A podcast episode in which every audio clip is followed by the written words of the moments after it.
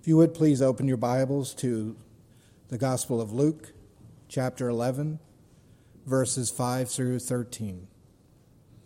I'll be reading from the English Standard Version, which is the same translation that Pastor West will be preaching from. Hear then what the Spirit is saying to this church. And he said to them, "Which of you who has a friend will go to him at midnight and say to him, 'Friend, lend me 3 loaves, for a friend of mine has arrived on a journey, and I have nothing to set before him.' And he would answer from within, 'Do not bother me. The door is now shut. My children are in bed with me. I cannot get up and give you anything.' I tell you, though he will not get up and give him anything because of his friend, yet because of his impudence he will rise and give him whatever he needs. And I tell you, ask, and it will be given to you. Seek, and you will find. Knock, and it will be opened to you. For everyone who asks receives, and the one who seeks finds, and to the one who knocks it will be opened.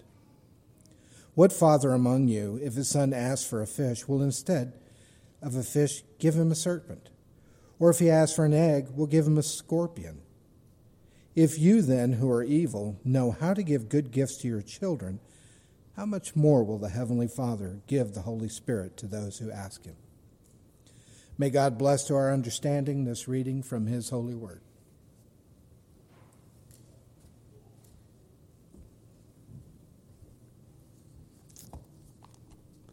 Let's pray. Our Father and our God, we do ask that you would add your blessing to this reading and to the proclamation of your word. I pray that we would see the Lord Jesus Christ, that he would be exalted in our hearts as we embrace him by faith. We ask in his name, amen. One day last year, I came home and I walked into our kitchen, and as I approached the window, I could see a pair of feet flopping around in the air. I guess it would look like this. So, but the feet just weren't standing still. They were moving all over the place. It was the oddest thing. I'm scratching my head. What in the world is going on? Well, some of you may remember that we had Lisa and Isabella, my cousin's wife's sister and her daughter. I think that was the hardest part of the sermon. No, that's it. They were living in our home for 8 months. They moved down from Georgia in order that Isabella, the daughter, could go to a specific gym here in Tampa because she is an elite gymnast. And so Isabella was doing laps around our pool by walking on her hands. Isabella and her mom left their home, moved down here to Tampa for 8 months just for gymnastics. Isabella is very dedicated to becoming the best gymnast that she can be. She hopes to go to either Georgia or Colorado, the 2 top gymnastics universities here in the United States. Her schooling, her diet, even her friendships are all shaped around her dedication to gymnastics. I mentioned Isabella's dedication to gymnastics because Jesus is teaching us here in this passage about dedication to our prayer request in this passage. I'm convinced that one of the greatest hindrances to our Christian life and our thriving in the Christian life is our lack of dedication when it comes to prayer. Instead of our prayers displaying persistent dedication, our efforts in prayer too often appear to be trifling, as if our prayer requests are insignificant or unimportant. Our private prayers can tend to be lazy and lethargic, so much so that sometimes we can struggle to stay awake while we're praying. or we fail to get up in the morning early enough to start our day in prayer. Well, I slept through the time that I should have been praying, and then we don't get around to it because we have so many other things in our life that are so important. I just can't stop to pray. We struggle to keep a consistent and dedicated prayer life, and then when we do pray, sadly, we often trifle at it. In verses 1 through 4, Jesus taught us what we should pray for. And in verses 5 through 13, he is teaching us how we should pray. So look at the first word in verse 5. This first word, not a very profound word. In the Greek, it's the word kai. We translate it, the word and. And this and is significant. In other words, Jesus is continuing to teach his disciples to pray in response to their request. Remember the request? Verse 1. Now Jesus was praying in a certain place, and when he finished, one of his disciples said to him, "Lord, teach us to pray as John taught his disciples." So he taught them in the Lord's Prayer what to pray. Now, in these parables in verses 5 through 13, he's going to teach us how we should pray. First thing we're going to learn is that we are to pray with bold persistence. Jesus uses this parable to teach us how to pray with bold persistence. Now, to understand the parable, it will help us to know the cultural context. In the ancient Near East, hospitality was a sacred duty. In fact, we saw some of that at the end of Luke chapter 10 when Martha was so distressed because she was not able to show proper hospitality to Jesus and his disciples that she came up and rebuked Jesus, saying, "You tell Mary that she has to help me." Hospitality was a big deal in the ancient Near East. And in some corners of our society, it is also a very big deal. If you've got the gift of hospitality, I'm sure it is a very big deal to you to be able to show the proper hospitality, because in so doing so, you're showing love and respect and care for the persons to whom you are showing the hospitality. So anyway, verse 5, he said to them, "Which of you has a friend will go to him at midnight and say to him, 'Friend, lend me 3 loaves, for a friend of mine has arrived on a journey, and I have nothing to set before him.' And he will answer from within, 'Do not bother me. The door is now shut. My children are with me and in bed. I cannot get up and give you anything.'"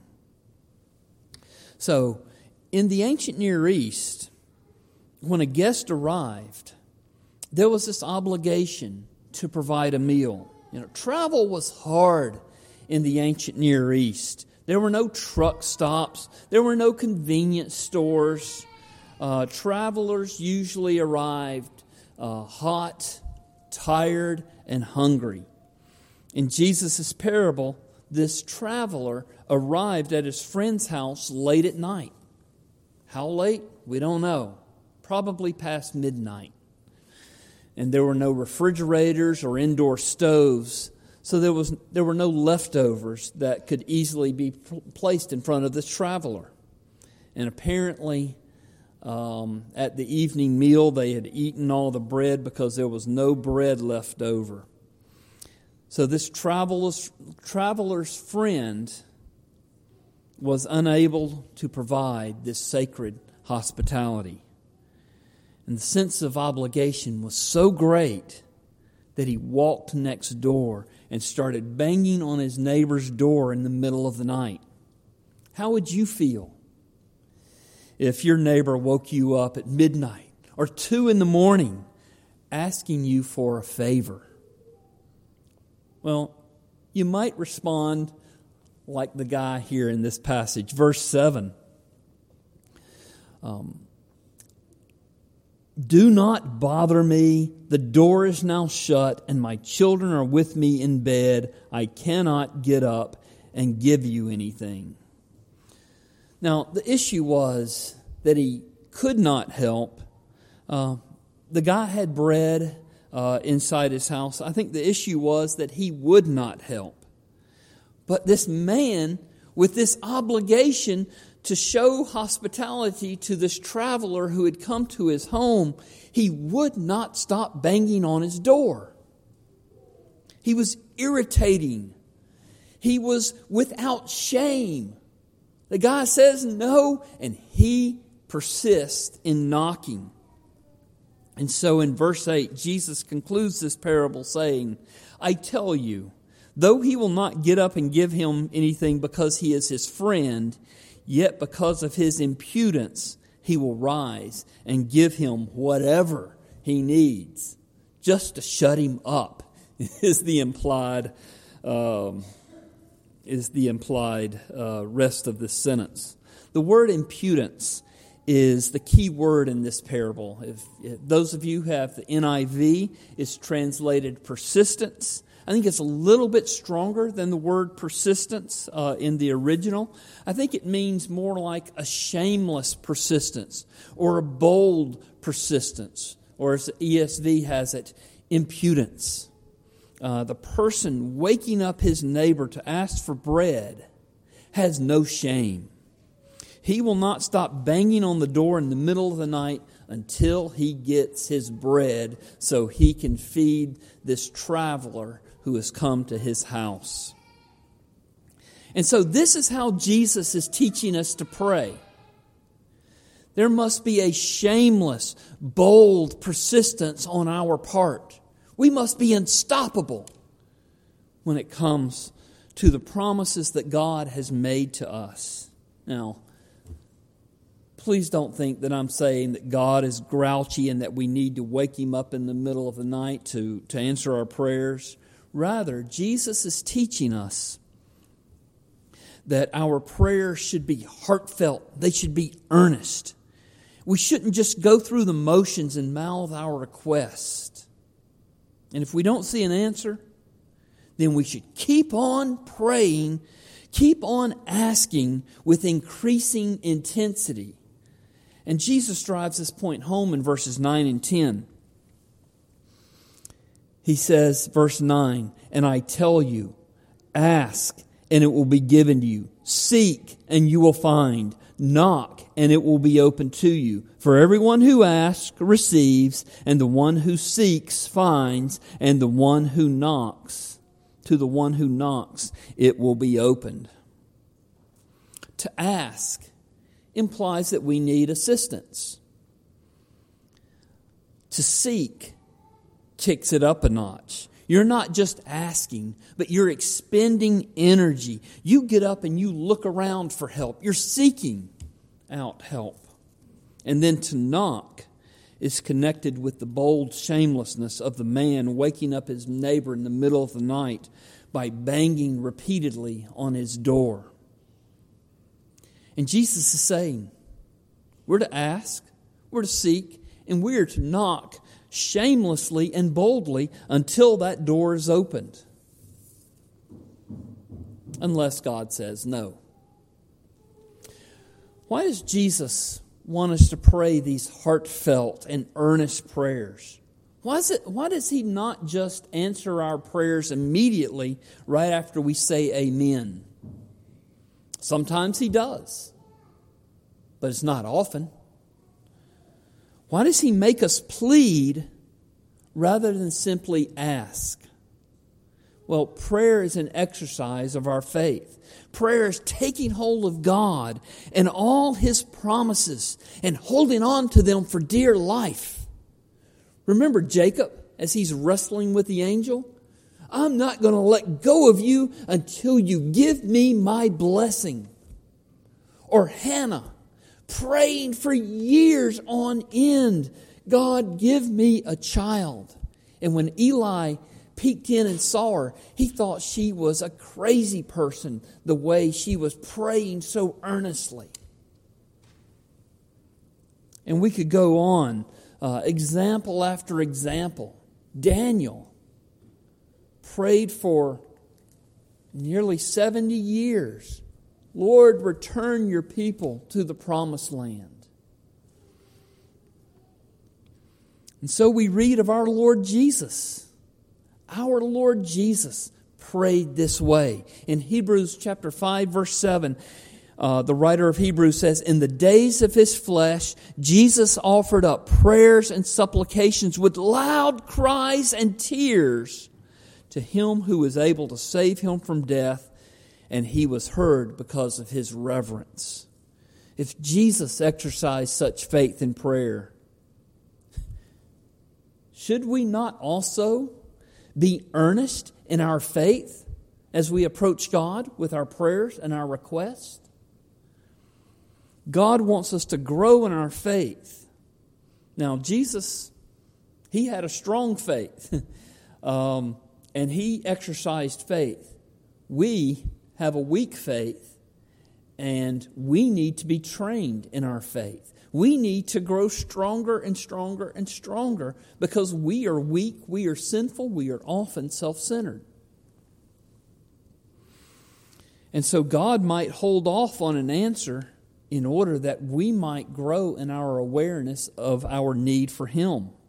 And it may be that there are deficiencies in our faith or in our life that God wants to purify away or prune from our life. For instance, James chapter 1, verses 5 through 8. And you'll hear what the subpoint here that I'm making is that there are prayers that God says He will not answer. He will not answer for our good, for our growth in grace. I mean, just think, what if God answered our every prayer that we uttered thoughtlessly before God? What kind of mess we would make in our lives if God gave us every desire and every request. You know, God, give me more money. God, give me a new car, you know. And so James chapter 1, verses 5 through 8, James says, "If any of you lacks wisdom, let him ask God, who gives generously to all without reproach, and it will be given to him. But let him ask in faith with no doubting. For the one who doubts is like a wave of the sea that is driven and tossed by the wind. For that person must not suppose that he will receive anything from the Lord. He is a double-minded man, unstable in all his ways." And God might withhold answering that prayer in order that He might, through the need that person has, they might finally trust in the Lord more deeply. This could be a Christian. Have any of you prayed with a wavering faith? I have. And so God might be teaching you to ground yourself in the Lord Jesus Christ, the true rock, so that the storms of life, you won't be tossed by here and there by the waves of the sea. And as you ask for wisdom, or ask for perseverance, or ask to be delivered from temptation, or to ask for your daily bread, you might not just get the answer to the prayer, but you grow in your faith as well. Or again, James chapter 4, verses 2 and 3, we read, "You do not have because you do not ask." We're missing out on blessings if we don't ask. And James continues, "You ask and do not receive because you ask wrongly to spend it on your passions." If we are asked, if God's giving us everything we ask for willy-nilly without concern for our souls, God would be shepherding us into hell if He gave us all of our sinful desires. and we would not learn to trust in Him. Or Psalm 66, verse 18, if I had cherished iniquity in my heart, the Lord would not have listened. The Lord might not answer your prayers in order that you might grow in holiness, in order that you might repent of some sin that you are cherishing in your heart. God is not obligated to act just because we mouth some words in His direction. Prayer is not magic. There's a relational aspect of prayer that we must not overlook. God wants us to grow closer to Him and to trust Him more as we pray. So He's not going to answer our prayers that do not move us closer to Him. God is our loving Father, our loving Heavenly Father, and He rejoices to bless us. The point of this parable is that He's not like the grumpy neighbor who does not want to get out of bed. God delights. He delights that we come to Him even in the most inconvenient hour. He invites us to take all our burdens, all our cares, and then just dump them at His feet daily. Lord, give me my bread daily. Lord, forgive me my sins as I forgive my neighbor every time I sin. Lord, deliver me from all my temptations. And we just dump our stuff in His lap, and He delights that we come to Him and ask Him for help. But because prayer is relational, He doesn't want us to simply just mouth off our needs. I like having a prayer list. I need a prayer list. But if I just go down, oh Lord, I want to finish my praying in the next 2 minutes, and I just list every little item. That's not what God is asking for.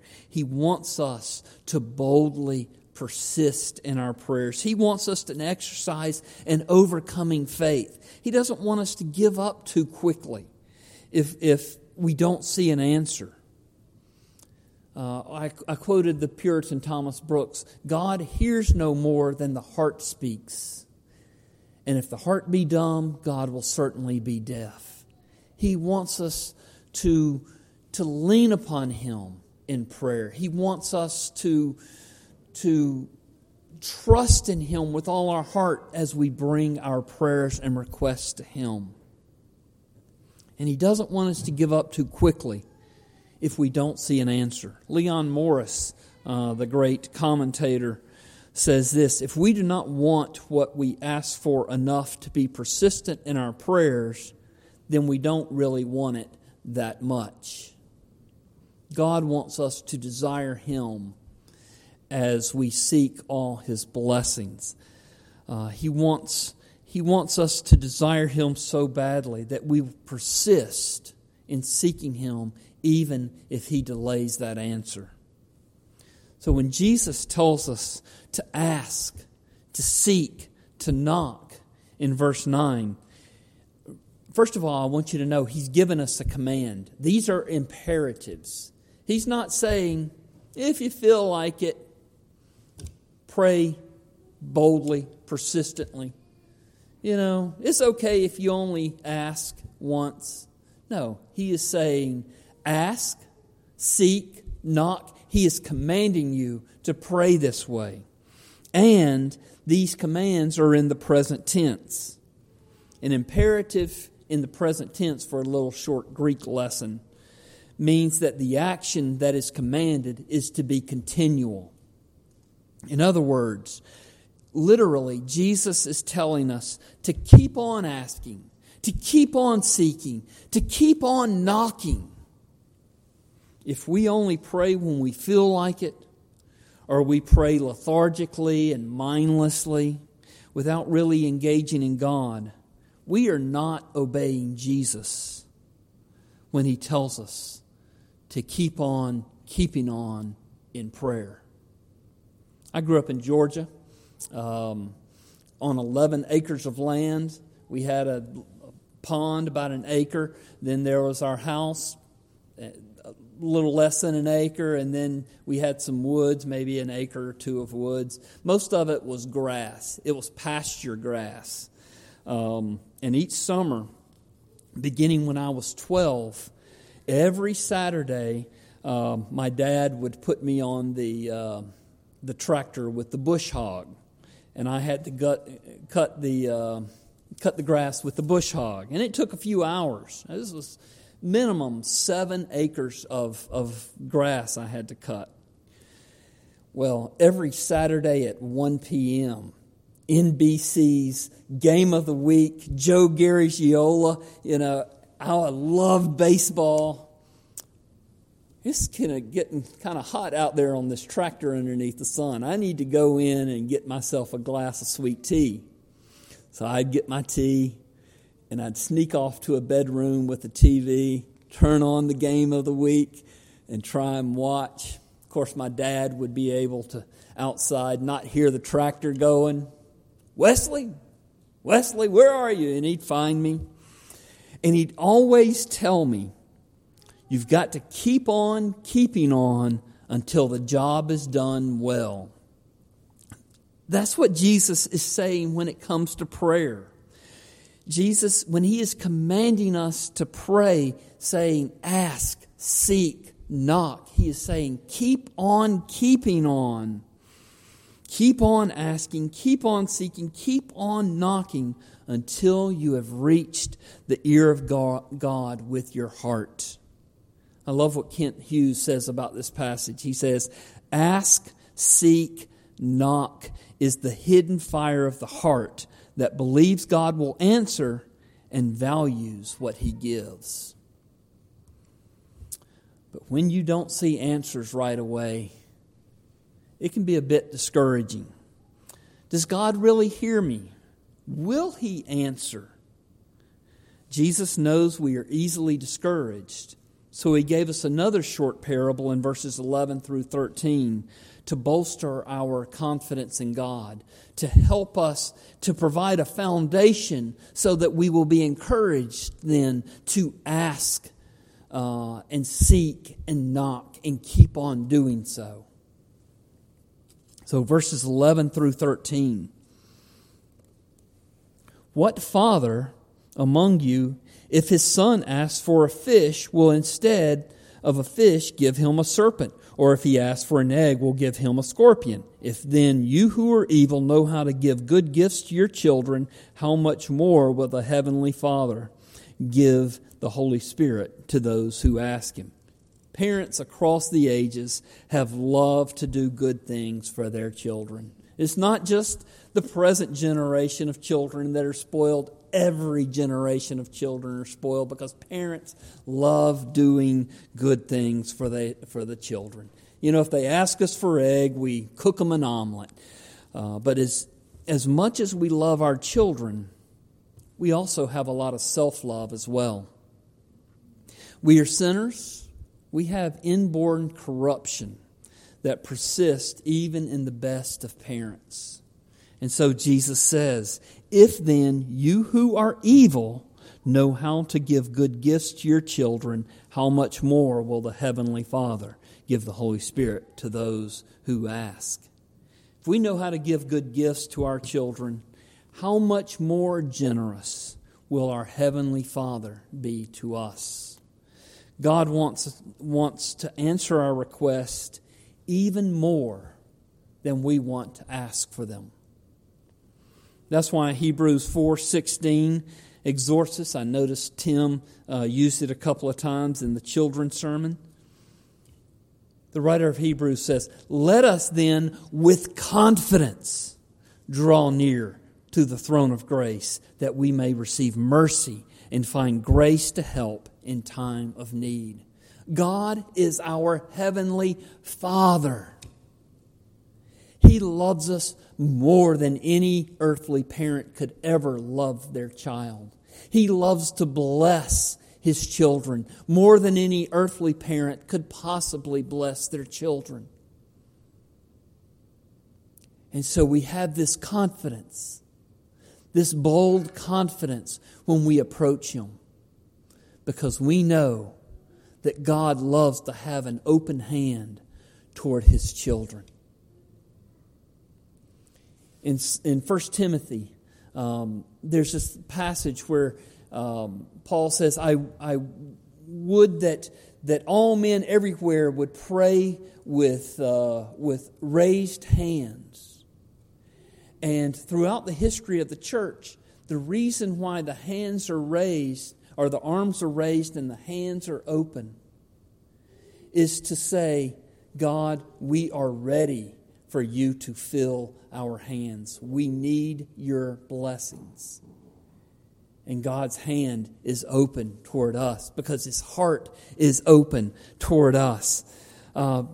He is in heaven continually ready to give us mercy and grace and help in our time of need.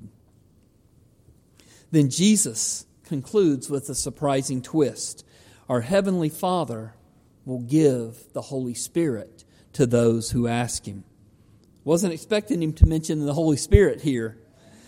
What I think Jesus is doing is He's making an argument from the greater to the lesser. If God delights to give you His Holy Spirit to make your heart His home, then everything you need for life and for godliness will be yours as well. That's what Paul was saying in Romans chapter 8. If He did not spare His own Son, but gave Him up for us all, how will He not also along with Him graciously give us all things? If He has given us the Holy Spirit to dwell in our heart, if He has given us the Holy Spirit, that the Holy Spirit gives us all the benefits that our Lord Jesus purchased for us on the cross. Forgiveness of sins, adoption as sons, eternal life. All these blessings are ours because the Holy Spirit has given them to us. He gives us the blessings of Christ. If God has given us the Holy Spirit and has given us life and salvation through the Holy Spirit, He's going to give us everything else we need. He's going to give us our daily bread. He's going to help us when we are in the midst of temptation. He's going to help us, or He's going to forgive us when we sin against Him. I think that's the argument that Jesus is making here. If God delights to give you His Holy Spirit, everything else you need for life and for godliness, He'll surely give to you. He delights to give to you. I want to make two conclusions as we come to the end of this passage. This passage gives us a promise. Well, it gives a promise to everyone who is willing to ask and seek and knock. The promise is that the door will be opened. And on the other side of that door, you'll find the Lord Jesus and everything He is for us. If you've never sought God, if you've never believed in God, if you have never prayed in your life, there's a promise of a door being opened to you. Everyone who asks in faith will receive. Everyone who seeks Jesus Christ for salvation will find Him. Everyone who knocks on the door of Jesus Christ will go in and be saved. Jesus is telling us, don't shrink away. Go to Him. Christ died on the cross for sinners. He suffered once for all for sins. The righteous, He was the righteous one. He suffered for us, the unrighteous, that He might bring us to God. Why would you not seek Him right now? Today is the day of salvation. Second application. If you are not praying, you are not receiving. Maybe God will be gracious and give you things that you haven't asked for. He certainly is that gracious. But He's telling us in general, James was very clear. You do not have because you do not ask. How many blessings from God are you relinquishing because you are not praying? Consider how much you are missing out on the greatest blessings that God has to offer simply because you're neglecting to pray. If you are a believer and prayer is only on the circumference of your life, it likely means that God is only at the circumference of your life as well. If you don't see a need to pray with bold persistence, if you're not devoted to prayer, then it should give you an insight into your spiritual health or lack thereof. But the same promise to an unbeliever is also to you. If you are a believer in Jesus Christ and you belong to God, He is your heavenly Father. You are His dearly loved child. That promise is yours, regardless if you haven't prayed in the last 10 years. The promise is yours. Ask, seek, knock. The door will be opened as we pray together. Lord Jesus, we thank you that you instructed your disciples to pray. 2,000 years later, having your instruction right in front of us, we still struggle in prayer. Lord, we don't know what to ask. We thank you that you've given us your Holy Spirit who helps us, Lord, and we don't know how to pray. And what we often call prayer is less than prayer. I'm reminded of A.W. Pink, who says, in his estimation, the Lord's own people pray more in their efforts to pray than in any other thing they engage in. Lord, forgive us. Fill us with your Spirit. Lord, we're asking, we're seeking, we're knocking this morning, asking you to help us to pray. We ask this through Christ our Lord. Amen.